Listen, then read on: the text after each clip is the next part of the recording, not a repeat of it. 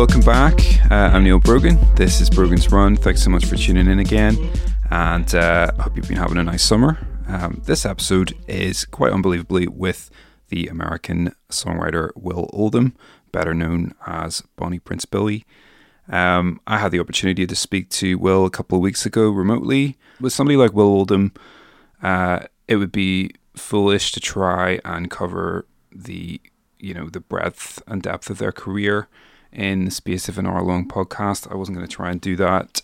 So we just tried to have a conversation um, about some of the stuff that's happening with Will at the minute and just really focusing on the last sort of uh, the recent material that he's put out and what he's up to, what he's interested in at the minute.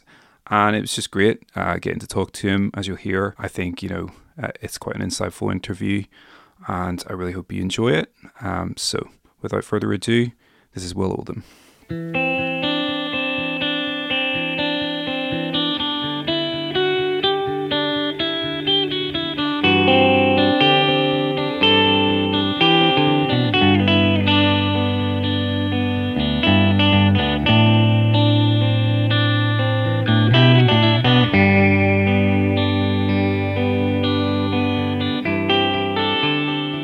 Thanks so much for doing this. It's amazing to talk to you. I really appreciate you doing this. Thanks for having me. I was watching your podcast you did with Office Hours Oh, recently. Yeah. I was watching that yesterday because I hadn't seen it. there were two of them. Was it the one with Callahan or the one with Sweeney? The one with Callahan. Right on. it's great. Um, where you've got like a balaclava on and he's like painting some kind of horse. Yeah. Usually when you do promo, it's kind of like slightly, it's quite funny and it's quite sardonic. Um, like it's your attitude to all that kind of thing. You know, you kind of hate promoting stuff. Is that was that kind of true?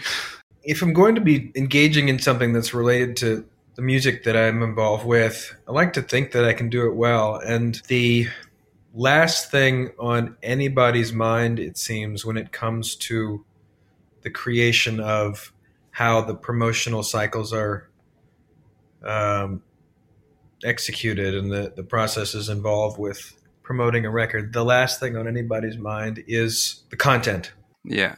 it's not a natural process and and increasingly you know increasingly over the past say 50 years it because musicians artists are so interchangeable um, it really doesn't matter to anybody who anybody is talking to or what they're talking about. And it's just well this would work better for us if the artist was able to do this in this way and in this format and get these pictures done.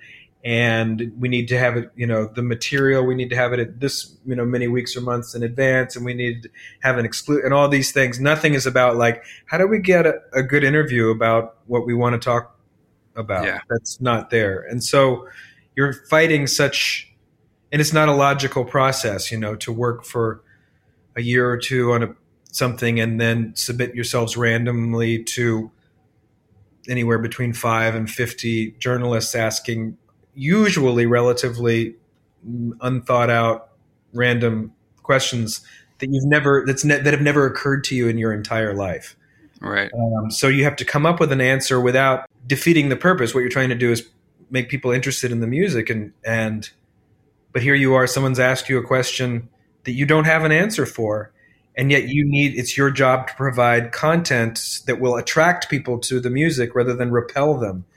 And it's quite a you know it's a it's a job unto itself.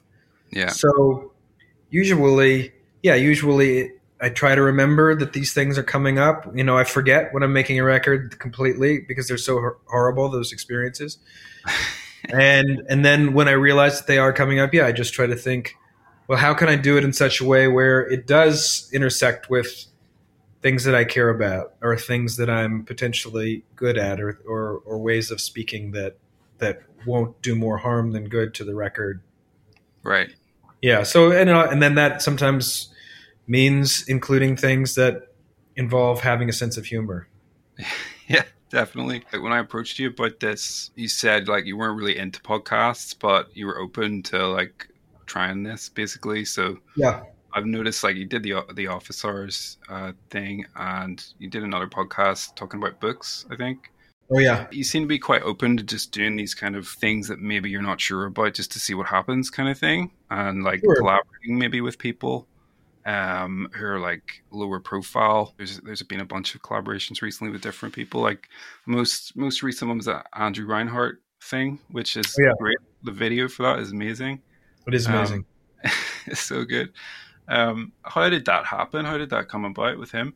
We you know we both are from Louisville, Kentucky, and have certain definitely a number of crossovers in our in our shared history, and we've I guess kind of actively become closer and closer over I'm going to say the past 10 years. We might have begun spending time together about 10 years ago and we recorded the song then made the video I think months after the song was even released perhaps.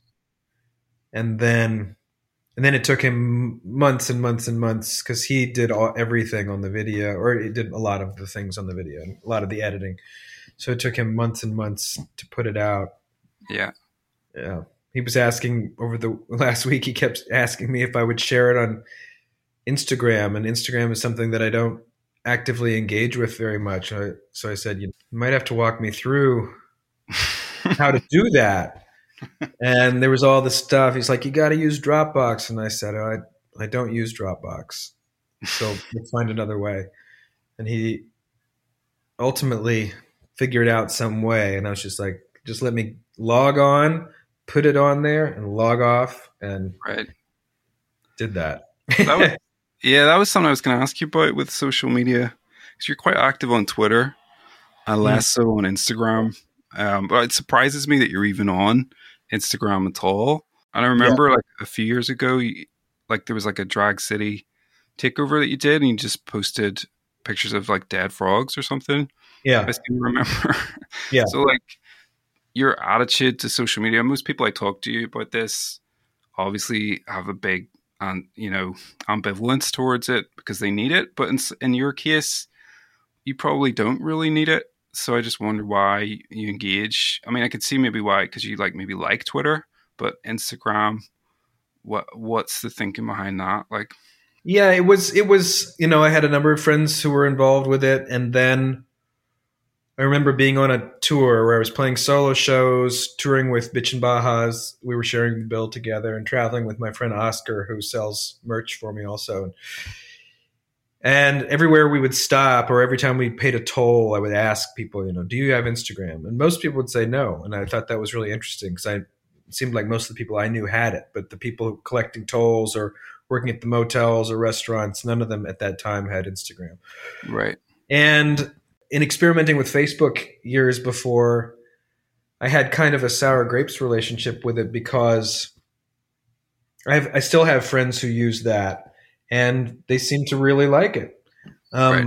But it's different, you know, if your job involves promotion and notoriety, because then it becomes this interface that's work related, and uh, there's a different kind of audience for it than if you're just communicating with friends and family or people who share your interests. So with Instagram, I tried to, I created something at first that was, I think it, my little bio descriptor was Musique, Bière, et Guinevere. Guinevere is my dog's name. Beer was something that I was interested in. It was something that kept my mind occupied when I was traveling. Right.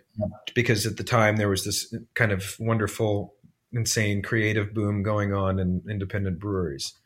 Right. Um, and music. You know, I was going to see music all the time, but I would just take pictures of these things, put them on there, but my name wasn't anywhere on there. Right. And so there was, so it was really, it was really great and really fun for five years or so.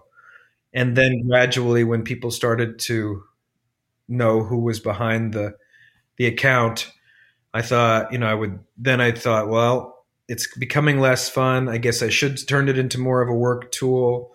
Did that for a little while, and, and then finally, by about by the end of 2019, I thought, well, I'm going to make this one record uh, I made it. I made a place.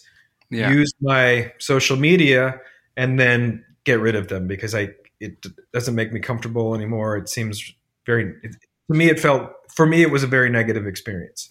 Right. Um, and then and then we had uh, lockdown, and all of a sudden Instagram became a completely different thing for a while uh, because it was kind of a wonderful, crucial lifeline, communication lifeline with with other people.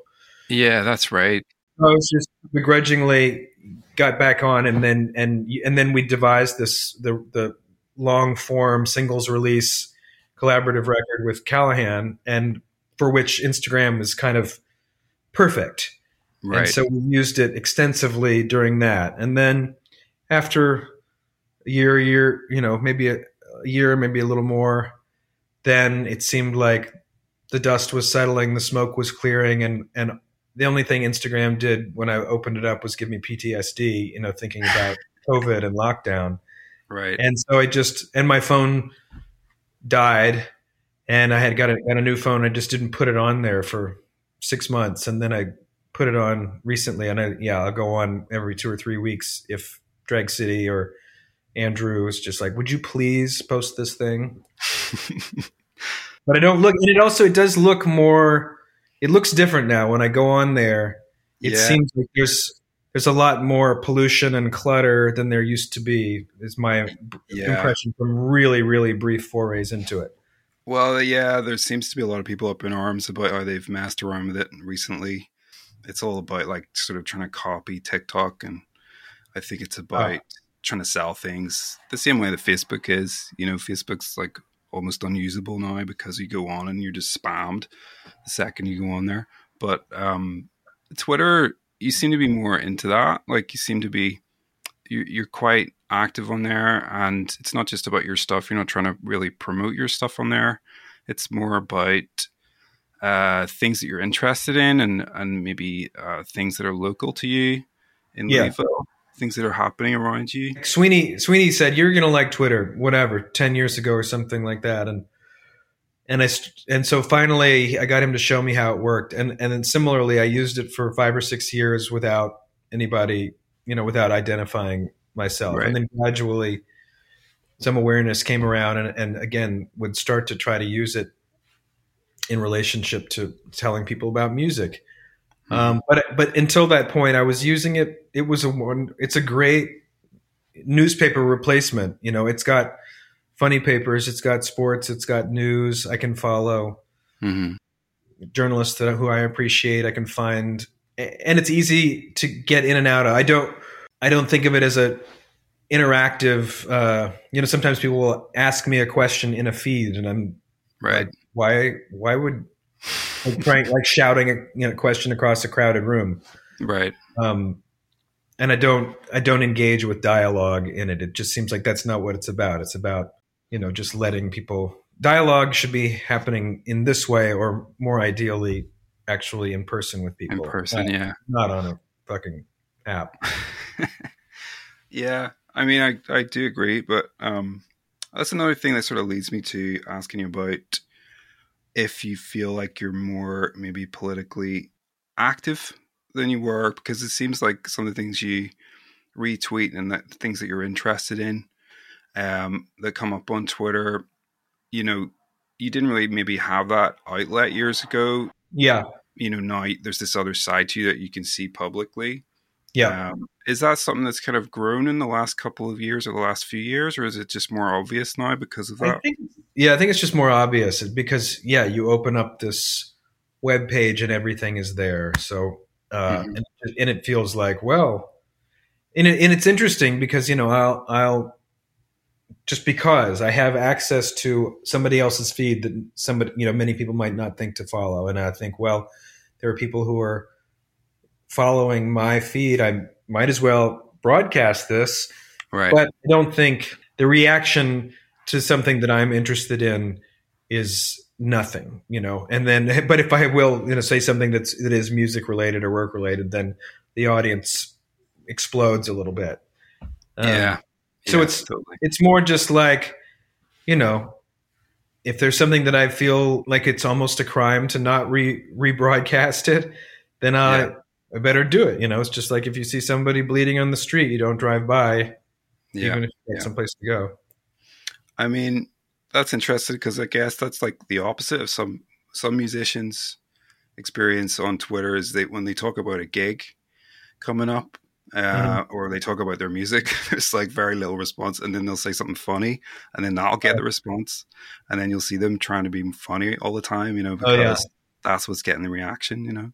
Yeah, um, it is. It's. I mean, yeah, I, I I see even among friends, some people they're they're sort of their character becomes increasingly defined by their followers, and and you you can sometimes see relationships degraded by the amount of attention that people to their followers rather than to their actual true community.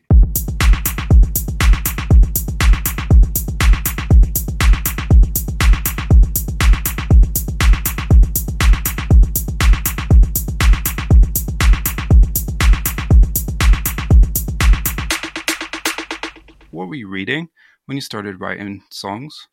You know, I, I go back to there's a book. One day maybe I'll reread it. But there was a book. There's a book, uh, a big novel, written by John Barth, who was, uh, I guess, could be considered. He was a part of, uh, I think, a primarily American literary postmodern movement. He's he's rightfully considered a postmodern writer, although this book is one part of its greatness is that it's the whole thing is an experiment. It's an experimental novel, but it's the experimentation is to write maybe a like a Tom Jones style book, like a, a Ribald adventure, right? In an earlier time, where okay. this guy is fully fluent in writing deconstructed novels. Instead, he reconstructs and writes a beautiful classic novel that could have been basically written a hundred years before and does right. it exceptionally well. And for some reason, I, it was a book that I savored, and I would read a chapter or two and just need to think about it for a week or two, and then so I carried it around for a while, six six months or something like that, and every chapter seemed to be telling me something about existence or my life, right. and I know that it was big. I know that it was really important. Um, I think around the same time, there was a book called The Tree of Life by a guy named Hugh Nissenson. It was written in journal form and was kind of telling a, a part of the story of what's his name is Chapman, I believe, the guy uh, who's known more popularly as Johnny Appleseed. Right. And so it's sort of a limited time period biography in journal form of Chapman through the eyes of this other character. And that writer also, the more, and I stuck with that writer through the end of his career when he died. And it seemed, again, like what Barth was doing, trying to create something fresh and new and great using pre existing tropes and forms and situations, which is probably something that I do and have done a lot in music. And and similarly, I think I may have talked about this in the Alan Licht book, but along in, in, along the same lines as these other books was was uh, Nick Cave's book, um, and the ass saw the angel, right? Which was really really great for me because my brain was just misfiring like crazy and and I was having temporarily some issues like some just issues understanding anything. Right. Uh, and I couldn't read anything and it was kind of terrible. I would pick up a book and I just couldn't get past the first paragraph. And Brian McMahon who was in Slint mm-hmm. and uh, the For Carnation he was a big Nick Cave fan when we were in high school. I didn't understand it it seemed like Nick Cave seemed like some weird kind of pretentious poser guy. Mm-hmm. And one day I asked Brian to make me a, a mixed cassette of his or, or, to introduce me to Nick Cave and the Bad Seeds. Right. So he did, and that's and I got deeply into it, especially that tape, but then uh, deeply into the Bad Seeds records. And then I was losing my mind at some point, and when that book came out, in a, in a wonderful way. You know, Nick Cave wrote the book in a way that was very related to the way he wrote lyrics, and Right. even would quote in that book lyrics that were in songs. So my brain had this kind of lifeline to this music that was living in my head and it and helped pull me to the page and kept me through so like that book saved me from this dry spell of not being able to read for six months or nine months or something like that. Um, right. and it's a similar kind of book. It's a to the other two books that i was just describing to the Sot-Weed Factor and the tree of life because it's Uh, you know he try he he's using all of these images and concepts that come from far away geographically and temporally uh, and then rebuilding something extremely new but that fits alongside of these older things like you can d- draw a definite line yeah. um, and yet it's extremely extremely fresh and extremely new and, and relatively groundbreaking in, in some ways Right. I suppose that leads me to um, the tip you were given of like Scottish ballads. Yeah There's a great story in that Alan Licht book where um, you talk about going on holiday to Scotland in the early 80s and you were the family next door. You became friendly with them, and one of the, the, the sons became kind of like you had a correspondence with him, and he uh, made you this mixtape, I guess, of all these Scottish Five. ballads. Five mixtapes, tape. right? yeah And that's Five like that's just gold, you know, because it's gold that's just like very so formative in in you know your songwriting, and without that, it's hard to imagine what your songwriting would be like, maybe. And yeah yeah you know, thinking about how kids can access music now, you know, in seconds, that just to get that in your lap like that is is amazing, you know. Yeah. And it, it's amazing, you know, I feel like one of the many shortcomings of the way people access music now is, is there's an, an unintended implication to listeners now that there is no context or story behind any of the music that we're hearing, that it's just there. It's just you open your laptop and the music is there, and that's where it's from. It's all the same. Everything, it lives alongside everything the same. And here, you know, one of the many great things about and I'm totally not talking about the good old days or anything like that. I'm just trying to identify different practices when it comes to discovering music and listening to music. Right. Um, because some people now maybe don't fully understand. But the- the idea of a, you know, this guy made 95, 90 minute mixtapes and making mixtape, it was a laborious effort. And sourcing the music to begin with was a laborious effort because some of it he recorded off the radio. Some of it is from records, some of it is from cassettes. Maybe some of it was from compact discs. I'm not sure. I'd have to ask him. He might not remember. And you can feel even the, you know, the difference in level changes, the difference in EQ, the, the different gaps, and the way he structured it. Um, and knowing, and then he wrote also seven or eight pages of notes on every track. You know, one, you know, seven or eight pages total, including notes on every track. Like it might be about introducing me to who the singer is, or who the songwriter is, or what kind of instruments are being played, or where he sourced the material, or what year it's from. Just depended on the song, whatever bits of information appealed to him. You know, that's a that's a way of listening. Listening where you understand that a song is, you know, is a is a gateway, and your existence is on one side of it, and then there's another existence on the other side of it, and this song is this intense portal that can allow you to explore so much different older practices of, of listening to music. You that awareness was more available than it is right now. Yeah, uh, absolutely. I mean, I just think it's so unique what that guy did, and like Yeah. I guess you must have been in your mid-teens or something or late when he made the tapes it was it, i was about 18 i think yeah You know, not many people would do that. You know, go to all that effort, and it, it just seems like this amazingly fortuitous thing that this thing uh, came to you and led you. It sort of it feeds so much into your music, um, Yeah. especially Scottish, you know, music. Yeah.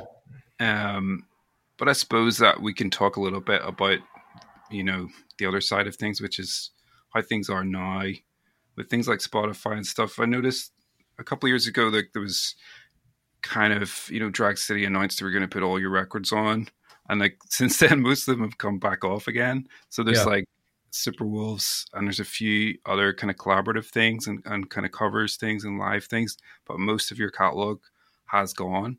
Yeah. And I just wondered, like, if you want to talk about why you decided to do that. Yeah, maybe you could answer why why why would anyone have their music on Spotify?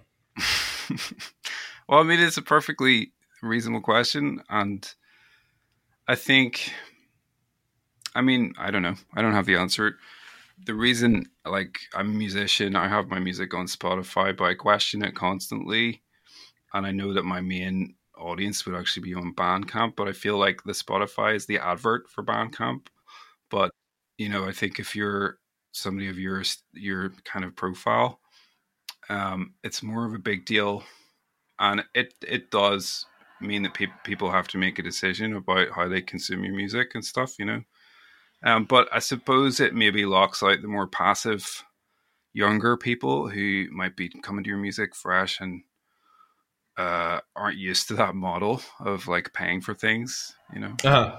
Yeah, they may not be used to the model, but I, you know, I also something I think that it's strange about the internet or Spotify, and I hinted at this a little bit in just terms of how the juxtaposition of one kind of music right next to another is not everything is for everybody.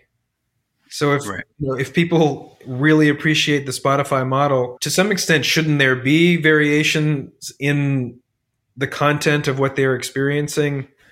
Um, I think so. Yeah, I mean, I think Spotify implies in general a shallower experience um, because you're yielding the joy and the responsibility of, say, choosing the music that you listen to to the algorithm very often with Spotify listeners.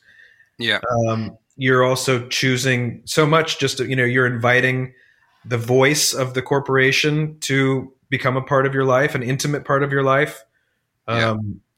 which is implies yeah kind of a passivity and irresponsibility there's also you know increasingly as people are aware that spotify is problematic and that and they say well yeah i'm you know i, I love i love the app that's Yeah. maybe not a listener that i'm really that intrigued about creating a relationship with right. if they are interested in pursuing a relationship that essentially fucks my ability to make music, then Mhm. that's not somebody I want to have a relationship with.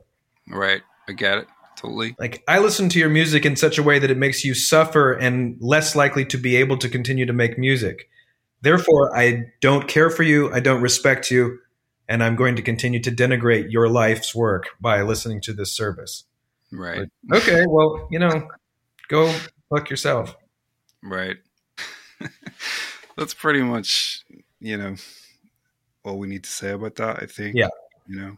Um but I suppose that leads me on then to asking you about these kind of more low profile releases you've made in the last few years on and off. Yeah. You've done your own mixtapes of they're kind of like almost like your uh, like a bootleg series. I suppose there was the thinking behind those was just to sell them at gigs initially. Was that the plan for those? Uh, the plan was I have a friend um, who's also a fan who lives a few streets over named Dennis Lesser. And he would sometimes make me amazing mixtapes in, in a in a kind of an old school way. Like he would make mix mix cassettes and give them to me of, of various kinds of music, including sometimes of my own music and music that I've been involved with in really interesting and compelling ways. And then at some point, uh, one of my wife's best friends, um, a guy named Justin Clark, who uh, was a skilled archivist, was going to come to town for a while, and and I asked him if he would want to live in our workspace and archive all these, you know, closets of CDRs and cassette tapes and VHS tapes and two inch, you know, and, and hard drives. Right. So he did. And then I knew where, and he kept asking me questions. He lived there for a few months and he kept asking me, you know, what's this song? What's this song? And, and I realized like, oh, when he's done, we could give all of these archives then to Dennis and Dennis could make mixtapes. And Dennis was into the idea. And the idea, you know, and the thought was, well, you know, part of the joy of a mixtape is the direct personal relationship between the maker of the tape and the receiver of the tape. Right. So, in a way, you know, so we it, it was already one significant step removed that because Dennis made multiple copies, but he only made 20 copies of each cassette. All right. And Okay. he he worked with different visual artists to cr- to create the artwork for each cassette, but there were 20. And the idea was you know, get rid of them however we could get rid of them. Give them away as gifts, sell them at, but there were only 20 of each and then we're you know, maybe can't remember how many volume. I just found he had delivered another volume right before lockdown, and I just found the bag of them. I'd never done anything with them, so I might take Right. them on the road in a couple of days and, and get rid of them. Um, and then just thought, well, what are the you know what are what are related activities, and and thought, well, if we or how do we let people know that this is happening in such a way and give people an inkling of what the experience is like, and thought, well, I'll put them on Bandcamp, but do the you know as full side, so it's not like you can't pick and choose. You're experiencing the mixtape. You know, in Uh-huh. addition to the music, you're experiencing the mixtape and and Uh-huh. and the work that that Dennis put in to Right. make a great listening experience. Yeah, definitely. Um, it's interesting that it was, you know, this very quite low profile under radar kind of way of releasing it. Yeah. Um, I got this one Oh yeah. picked up. You played in my hometown, I think in 2015. You were doing this like solo tour, Yeah. and you just played in this church in my hometown, which is a place called Bangor in Northern Yeah. Ireland. And uh, I got that at that show. Um, but I kind of wondered, and I still wondered, like, why? Well, f there was so many questions about that that whole show and everything. It was like having read that Alan Licht book where you talk about not liking performing on your own and all this stuff. I was like, why? Why is he doing this this solo gig? I mean, it was great. I have to say. I, I would just add that it was a great show. Like I loved that show, um, but I wondered why he chose to do that and why, you know, the the songs on this are basically you playing solo, um, and then you put it out yourself, self released thing. I wondered like what was the reason for that? Was it something that you didn't want to go down the whole kind of giving it Drag City and having a big release for it, or what was the what was the thinking there? Yeah, on some levels. Also, um, my father died suddenly and unexpectedly in 2006, and right around that time, my mother was beginning to show possible signs of encroaching dementia. And indeed, it turns out that that's what that's what it was. And as her situation got more tenuous, it required a lot more time, energy, and attention on my part, and took up a great deal of my everything, uh, emotional landscape as well, for a long time. Hmm. Um, so by the by that time, uh, I had become relatively isolated because I couldn't um, tour or go away for long periods of time because my mother's care required so much attention. Um, and and because my mother was relatively young when she began to experience this decline. She was 63 when it began and um, you know by 2014 2015 she was getting close to 70. Uh, so I just thought I needed I wanted to both. My ability to communicate pe- with people was very hampered and handicapped at that point. Uh, so Right. I think I wanted to make something both that would allow me to, as fully as possible, occupy all leftover time and emotion and energy I had in the making of a record, um, and just to increase direct contact with as much as I could related to my musical life.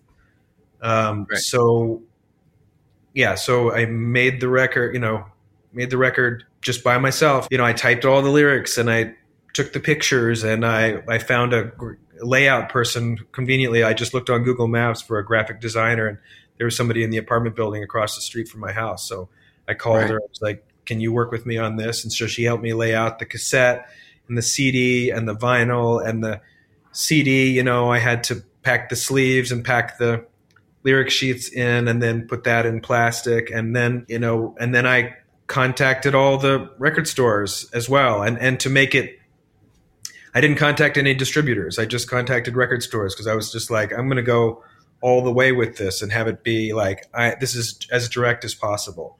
I'm right. going to pack all of these boxes myself and sell them to record stores.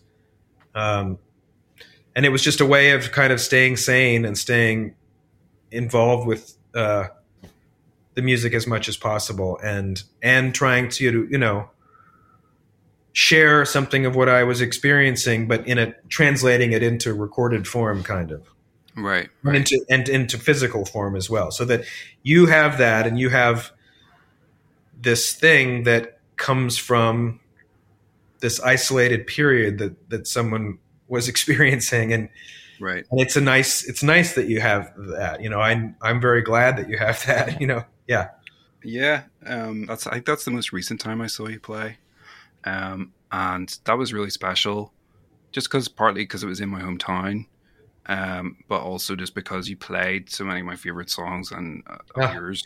And it was it was just felt really you know magical that show you know so it was great um but that's really interesting what you're saying there because you kind of it's weird to think of you as an established artist kind of having to go underground again and be like a DIY artist, mm. you know, but sort of forced to because of your circumstances at the time. Yeah. Um, and I always wondered about, you know, what was happening there, but I, that explains it obviously. And and through that through that last decade, sort of the, you know, the 2010s, you didn't put out apart from that Bonnie Prince Billy album, it was mostly like covers records and things you were doing. Yeah. Until you did I Made a Place. And you even did a cover record of Wolfroy Goes to Town. You did a cover of that. Yeah. Like so you re recorded that whole album. I just wondered yeah. why why you did that. Well, a lot of it was then, you know, and another part of, of making the that yellow self title record was trying to explore many of the things that helped give my experience with making music substance and made you know why am i even involved with this? And because especially as the landscape has changed it becomes less recognizable.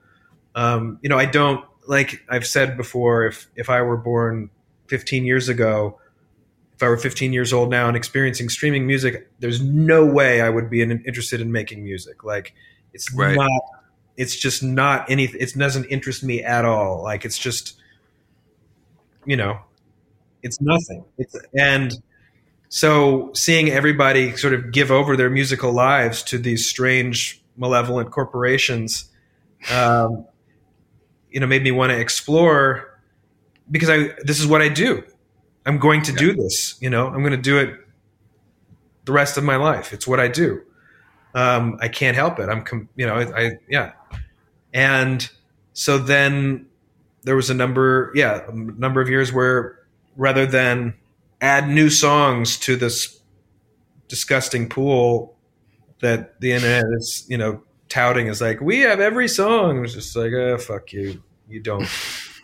uh, but, um, but then you know uh, but just thinking like well i still need to make music. I need to learn more about music. So i'm going to get into these other songs. And and at the same time you know if i get into them and get into them with passion and if i get into them with creativity and with energy um, i will also potentially be doing my part to keep myself in spiritual and musical shape while also ideally helping people in audiences that pay any attention to the records that i'm making to give them a little bit of some guiding lights on how, how do you navigate these things like so right. if i make the best troubadour the merle record merle haggard record yeah it if people are like rather than surrendering to the algorithm they can say well i'd like to learn listen to more merle haggard music you know right. and or I'd like to listen to more Mekons, or I'd like to listen to more Susanna, or I'd like to listen mm-hmm. to Wolfroy Goes to Town again, or whatever, you know, those those yeah. ideas. Yeah. Yeah like trying to prepare for this, I've been watching some of your like recent media appearances, and one of them was uh, you and your wife on a kind of sort of TV show like Morning News, yeah. yeah, morning news, and it's great. You're doing a Merle Haggard song, and it's really cool. And the guy that like the anchor guy is like really into it. He seemed like genuinely to be really happy He's a pro. you were there. He's Yeah. a pro. Yeah. Yeah, well, he's a pro, but yeah, I was impressed. But I suppose that leads me then to sort of talking about your more sort of the latter half of that decade. Then when you uh, met your wife and um, had a child, started a family, um, and that I guess that's a big kind of watershed in anybody's life. You know, it changes a lot of things. You know, how how did that affect how you approached songwriting in terms of practicality of it, like having a child in the house all of a sudden, Yeah. um, finding the time to write songs, and then just modifying your brain to you know to to write different kinds of songs maybe because I I think I made a place seems to me like it's a warmer album than some of your previous albums and it's got a lot of there's a lot of heart to it and it seems more direct maybe more personal Uh-huh. um, again, like you talk like in that book about always having Bonnie Prince Billy, like that persona, at a remove from the material. Um, but it seems like that record's quite direct, and it seems to be about your life. Is Uh-huh. that right? Yeah, I mean, I think of songs like uh, "Nothing Is Busted" or the the title song "I've Made a Place." Yeah, Those are full, or uh, "Look Backwards on Your Future." Those are full kind of nar- you know narratives, fiction, fictional narratives. Right. Um, I think you know some a song like "Squid Eye" is more personal, but it's abstract. You know, it's a more it's a, it's fully abstract. I was going to ask you about that song because it's quite like even for you, like it's quite an obtuse kind of lyric. I was I was wondering what that song's about, um, and I wondered if it was sort of for your for your daughter that song, if it's like you know if it references stuff that she's into or something, you know. Well, she was actually conceived probably about three months after the song was written. Oh, okay, so no, Yeah, so no, oh, yeah, it was. Um, I have a there, there's another a writer who, whose work I, I learned about around 1999. He was a mainland American who moved to the state of Hawaii at a certain point and became and was a writer and wrote a number of books set in Hawaii, short stories and novels, um, and was a writing teacher at the University of Hawaii. And I became very drawn in by his work, and he has a short story collection called Squid Eye. And the, and the, so the term is just meant to say if you're spearfishing and you spearfishing for octopus, which is Mhm. colloquially called squid among even though they're not squid obviously among certain folks in in Hawaii like octopi are, are great at camouflaging themselves and being hidden but Right. you can you know train yourself so that you can look at a terrain and say ah I think that I think there's an octopus right there or there's an octopus den or nest right there all right, so that they, he called it squid eye, or is it, you know. So I and then you know I've lived with that term for a long time, and I just like that as this thing where, you know, this way of looking at things okay, where uh, you know you you can find what you're looking for. It's right there, but you need to train your eye in order to to to look at it. Wow. That's on. We we have a friend who's also kind of a who leads ayahuasca ceremonies, and he I I played that song for him at one point after a ceremony, and he uh, was quite taken by it, but also because he was uh, working with people who were related to Aquaman as a commercial force. Uh, and Aquaman is a lyric in there, and, and he was like, yeah, yeah. "This is so nice." Yeah, but that's but that I mean that's one of my favorite songs that I've ever you know been able to put together. All right. It's really fun that song. I, I was going to ask you as well in that lecture or whatever that sort of tutorial songwriting tutorial you gave to Yeah. Louisville um, musicians. music. Yeah, You're talking about nonsense. Coming up with nonsense songs is a way to kind of jumpstart uh, creativity, yeah, and I feel like that kind of thing. Maybe that's something that lends itself to maybe coming up with like kids songs. I wondered if you ever thought of making like an album of children's music. I, would, I keep waiting for the day when I wake up and that seems like something I can do. Right. Uh, but that day has not happened yet. I, it seems like a very natural, logical thing for me to do, and I don't know why. Yeah. It still seems impossible. I don't know yet yet how to make make a. At the same time, it's like I like that the records have an undefined audience, you know. Right. And so once you make a kids record, it's a kids record. Yeah, totally. It's it's very you've limited things a lot, but I just I mean as a sort of an exercise, I would I think it might be interesting to hear what you could do. I mean, you Yeah. did make one. You wrote uh, a song for a Disney movie, or was Yes. that, was that tailor made for that for that movie? Oh, that's uh, the song for the. Di- I made one. I made a a song for an animated version of White Fang that was a Belgian production that I where I wrote it and everything. The Disney one was presented to me as as a demo, and I think I might have changed a chord and a couple of lyrics, but it was pretty oh, much right. from the. Uh, there was like an acoustic demo that that the creators of that Pete's Dragon movie had Okay. sent, and so I just was involved with bringing it to a new kind of life. I saw you on Twitter recently, kind of complaining about trying to get paid for that. Oh my gosh. yeah, it was it was kind of like applying for college to apply to get paid the money that they owe me. And eventually after days of of digging in through their interface, you know, I was informed that I had properly registered, but I don't think I've been paid yet and I don't Mhm. imagine that I probably ever will unless I happen to meet somebody who's well versed with how to squeeze money out of Disney. Wow.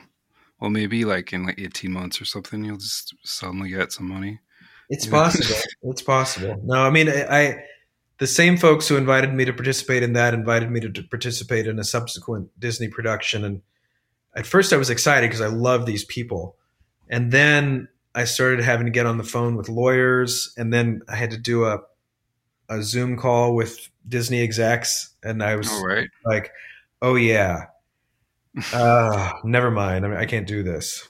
Do you kind of consume a bit of Disney like stuff? Like, I was going to ask you if you uh, are into like Lin Manuel Miranda's music, just from having watched that stuff with your kid. Absolutely, yeah. I mean, Moana and Encanto Yeah, are they're they're very rewarding musical Yeah, adventures. Yeah, I mean, especially Encanto, I think is is stunning. Like the music in that is so good. You it's it's great. Yeah, and I like uh, and I've watched some YouTube videos that go deep into you know explaining the Encanto music. know, And I don't I, I don't watch YouTube videos, but I would you know Encanto was something that I would go to bed with running through my head and wake up in the middle of the night with it running through my head and wake up in the morning with it running through my head. So I just needed Right. some help. And Yeah. YouTube helped me find the value in this, you know, incessant so- soundtrack. Totally, it does. It gets stuck. I mean, I have to. I should explain. I I also have a young child, so this is why. How I've old? Uh, five. Yeah. So a five year old. Uh, so that's kind of peak age for that kind of stuff, I Yeah. guess. And but it is so good. Like I have to say, it's it, but it does worm its way into your brain. Yeah, Um, Mo- Mo- Moana is a movie, I can watch more than Encanto. Encanto's a little chaotic Right. and dense and hectic, and Moana has, you know, these wonderful long scenes where it's Moana and Maui by themselves in the middle of the ocean, you know, which is Yeah. unique in in all of Disney for having such quiet and you know just a, one relate a friendship that that it focuses on. But yeah. the Encanto music, I love. And did you see the Oscars? The the songs on the Oscars, like the no, guy I didn't. Jose he's shaking. He's so nervous. He's shaking Uh-huh. the microphone, and it's beautiful. And then also they do a "We Don't Talk About Bruno." That's Yeah, that's really awesome. massive. That song is like number one in the UK charts. Oh, really amazing! yeah, Yeah, yeah. that's amazing. Um, I guess I know you're kind of pressed for time here. I was just going to ask you because I mentioned this when we were emailing about the time you were in Hawaii and you got a text saying that there was a nuclear missile heading for you. Um, Yeah. I just was going to ask you briefly about that. I think those of us who were, you know, everybody who was in the state of Hawaii pretty much at that time and had a, a text capable capable phone received that text. Right. Um, and I think we were then subsequently at a much greater advantage than many people in the rest of the world because that was the beginning of uh, our previous presidential administration. Right. And, you know, it was in my mind that there was a great likelihood that horrific things were about to happen to us all, but I didn't know what they were. And I got this text. And so it just seemed like the most natural thing in the world to, to my wife and I. And we, we were given the opportunity at that moment to check ourselves, you know, check our relationships with ourselves and each other and our God and our souls and, and, and you know, and face what would, you know, potentially be the worst possible um, scenario facing us. And yeah. then 45 minutes later, we received a subsequent text saying that it was a false alarm, even though the first one said, This is not a false alarm. This is not a drill. Take necessary right. cover or necessary precautions. Like, yeah. What, yeah. But so we've, we've got to live through, you know, 45 minutes of, of experiencing the worst possible scenario. So everything else that happened after that we had a little bit of hardcore training for where the rest of you didn't have that hardcore training. So you're still like spinning when things like COVID happen or things that were happening all the time. And we're just like, yeah, yeah, been through it. well, yeah. I mean, I guess it's just the context of how things are right now with that kind of the the kind of shadow of uh, nuclear conflict being raised again. Yeah, um, yeah, You're one of the few people in the world who actually knows what that feels like to be in that situation and, and feel something imminent. You know, there was a little PTSD then also when uh, because when uh, Putin invaded Ukraine was the morning that we were leaving for a Superwolves tour, and I just you know so I just the whole time we were gone, I was just thinking, you know, I if there's going to be a nuclear holocaust, I hope it waits until we get back from tour and I'm with my wife and daughter. Yeah. And I don't know. It didn't seem like other people were thinking along those lines, but I, I you know, I was just like, when are the bombs going to, when is it going to start? When's it going to start? When's it going to start? Yeah. Um, I guess just a quick final question is about touring post COVID. How are you with it? Are you, is it, was it weird when you started playing again? Are you quite comfortable now playing in front of people and being with audiences? yeah, it's there's so there are you know unpredictable and kind of really difficult to explain the uh, the differences in the energies um, at live shows. You know, we got it right away. The first show was we just didn't you know you didn't know what didn't didn't even think to expect difference, and then there was so much difference, and a lot of it right. was greater. You know, a lot of it was it was a nicer it was an it was wonderful because people were so in need because mm-hmm. that would have been june of last year um, june of 21 yeah. we started playing shows and uh, i was playing solo for a while for reasons that i, I explained to you uh, 7 mm-hmm. years ago and then now i'm going to play solo again for six months but primarily because if i'm traveling with five other musicians we're that much more vulnerable to potentially have to cancel a show Whereas right. with an individual, I'm only one target for for a virus to hit, and so for the next six right. months, so I'm nervous. You know, I, I, was so grateful hearing you talk about the show that you witnessed, and thinking because I'm so you know thinking like, well, how do I do this by myself? Uh, can I do it? Can I pull it off? And you gave me a little bit of, of, of courage and encouragement. So thank you for that very much. Oh, you're you're very welcome. Um, no, I'm sure it'll be great. I'm sure it'll be amazing because people will just be delighted to see you and hear hear your songs. You know, so it'll be great. And uh, thank you. Um, thanks for taking the time to sit and talk to me for an hour, and I really appreciate that. And thanks for just all the great music, you know. And hopefully, uh, one of these days, if you get back to Belfast or something, I'll I'll see you uh, play a show or something. Yeah, I hope to just with my family probably do another all Ireland trip because yeah. Uh, I mean, for a variety of reasons, but one of them is because I've been, I have these. Also, I'm going to be playing new songs, which is kind of a new experience for me, and they are, you know, to be, to describe them superficially, they are lyric heavy songs. So um, I have found that there's nowhere that I've experienced on the planet that is a more lyric attentive audience than in Ireland. So I'm just like, I can play right. these songs other places, but until I've played them in Ireland, I don't feel like I'll, I will have played them. You know, right? Like Americans are they love they love the experience and they love music and that's great, but it's not like sitting there and having people actually pay attention to the lyrics, which I would say is not necessarily a strong point of American audiences. yeah, well, that would be great. I'll look yeah. forward to that. Um, thanks so much, Will. Thank you, Neil.